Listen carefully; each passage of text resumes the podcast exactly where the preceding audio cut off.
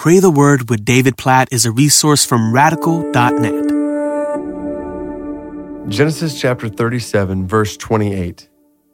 Then Midianite traders passed by, and they drew Joseph up and lifted him out of the pit and sold him to the Ishmaelites for 20 shekels of silver. They took Joseph to Egypt. This one verse summarizes a lot of activity in Genesis chapter 37. First, Joseph, in a sense, boasting before his brothers of his favored position in the family as his dad had given him a coat of many colors, as he'd had dreams that revealed to him that his brothers would bow down to him when he walks out to see his brothers one day, they take him somewhat to end his life. They decide to throw him in a pit. And when these slave traders come by, they sell Joseph into slavery. And I can just imagine being in Joseph's shoes. Like, what is going through your mind as your brothers and your own family throw you into a pit? At first, you think to leave you there to die. And then when some slave traders come by, your brothers sell you off into total slavery.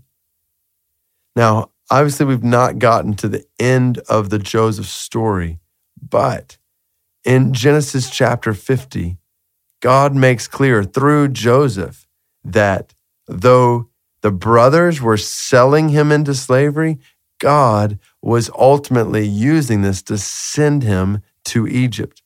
And it would be for the brothers good that that would happen. Oh, there's so much to talk about in this story. But at this point, I just, I want to encourage you.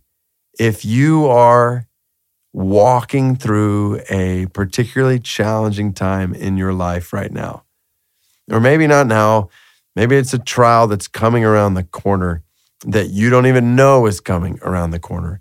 I just want to encourage you to know that in the middle of that trial, though you will not understand, though you may not right now understand why is this happening? What is going on around me?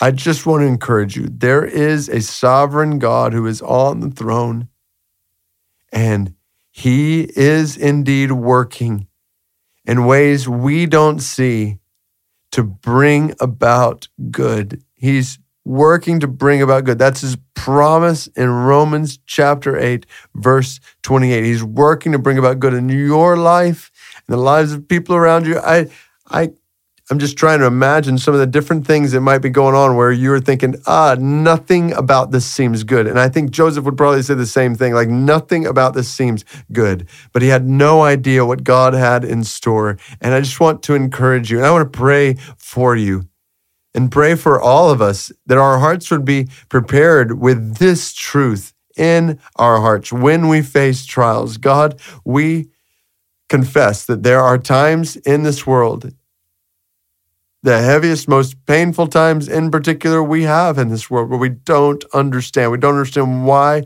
this or that is happening. We hurt we have questions. We're confused. We don't get it. Why is this happening? We look up right now as we pray and we trust that you are on your throne right now, that you are always on your throne, that you are always in control, that you are always working all things, all things together for the good of those who love you. And so we say, we trust in you. God, I pray that you would help brothers and sisters right now who are walking through trials to trust in you. Help every one of us. I include myself in this. I don't know what's coming around the corner. And God, when it is hard, God, please help me to trust in you, to know that you are in control when nothing makes sense. We praise you for that truth in this Joseph story. And God, we pray that the conclusion in the end would be the same as we see here, that we would one day, even if it's in eternity, be able to look back and say that God